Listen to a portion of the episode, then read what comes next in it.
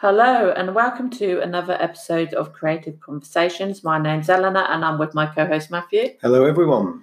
And today I'm talking about differences of opinion. Okay, differences of opinion. Well, let me explain.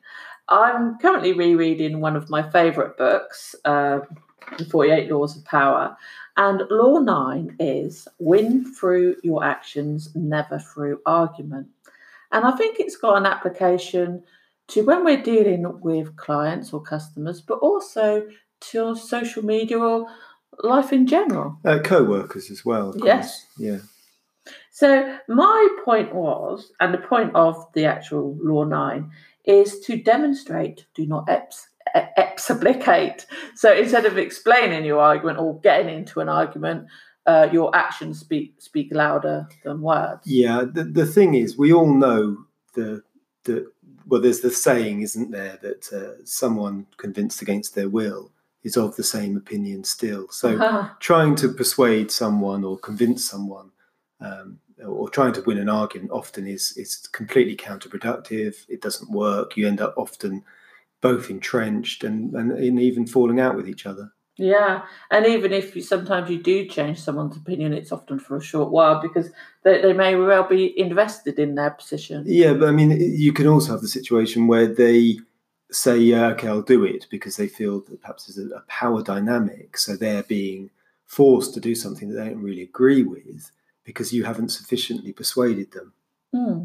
And that brings me nicely on to when sometimes you get uh, a creative, in particular, gets uh, feedback on their work. So if you're an artist or a web designer or even a copywriter, and you're you get uh, say client feedback that you feel uh, you're you're in the right, they're not. Yeah, perhaps they don't understand exactly why you've done something. But then that's uh, that's for us or The copyright. the copywriter, if you like, to explain when you're doing it, perhaps why you've done that. Yeah, true, but also there's a subjective element Mhm, mhm. to anything creative um, as opposed to an objective. And also, I guess sometimes people are invested personally in something, so they won't, no matter how much you try and persuade them, there might be some underlying reason why they don't understand or want to go along with it. Yeah, and then you could can become entrenched, and that's that's something you don't want to be as your clients.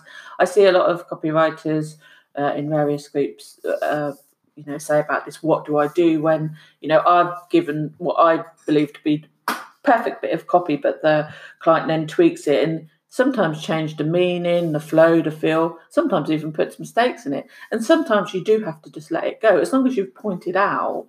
Uh, a- as a professional, you've pointed out the areas uh, which are hotspots.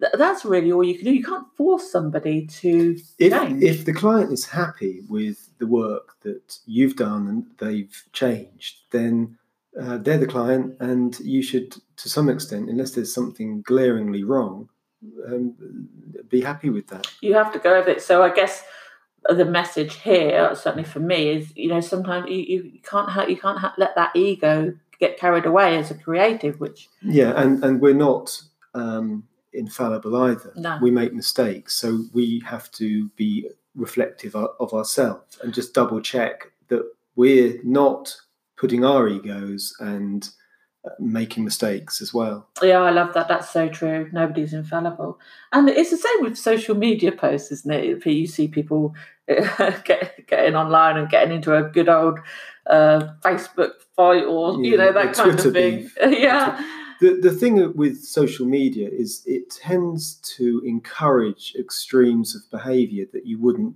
use if you were sort of dealing with someone in real life. yeah. So keyboard warriors. you become a keyboard warrior, you also tend to want approval, and so you sometimes go for likes, and Oh, you're yeah. often more likely to get a like if you um, take a more extreme position. Or if you're virtual virtue signaling. Virtue signal. That's a big one. Yeah, so that's a really interesting one. My, I mean, I try my hardest not to get into any.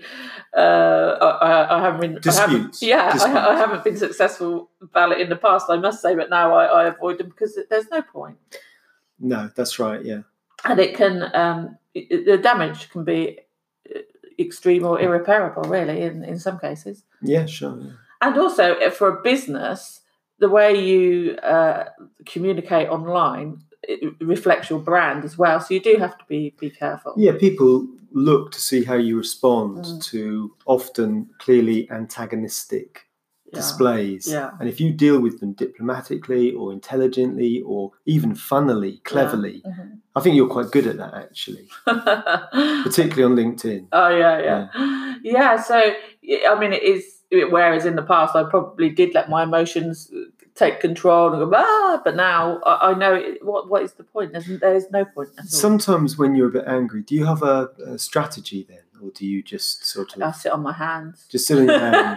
but you don't go off and go go for yeah, I, I just, I just, I try to reflect, or you know, just break state because then when you really think about it, you think, actually, what's the big deal? it's no big yeah, deal, is it? yeah. So yeah, that, that's really interesting. So really, it's about don't take things personally. So listen, going back to your to your book, Mhm. um, is there a story or something that uh, is in that that Oh, re- some- relates to this? There's some really, really good ones. I like the one about Christopher uh, Wren when he was um, asked to build uh, the town hall. London. So, the, the, just one. for those that don't know, uh, Christopher Wren was probably the finest architect that Britain has ever um, produced. Yeah, yeah. seen. T- t- terribly clever chap. Well, he, he did. He did. He created St Paul's Cathedral, didn't he? He designed. He was the architect. Exactly. But uh, he so he was building a, um, a hall, and the mayor at the time wasn't really that happy with it. He was a bit nervous about it, and asked him to build um, some more pillars because he was afraid that the floor was going to break through or something. Obviously, Christopher Wren knew that that, that wasn't going to happen, but instead of arguing the toss, so to speak, he built the pillars. But it wasn't until years later um, when some workmen were on a high scaffold and they saw that the, the columns actually sh- stopped short of the ceiling. They were actually dummies. So they weren't doing what they were No, looked like they were doing. but the point is that both men got what they wanted. Uh, the mayor, you know, was happy with the job, and Wren knew that you know posterity would prove him right. Good story. And I think on that point, Time to. time to wrap it up. okay, so that's love, peace, and great copy from us. Goodbye. Bye.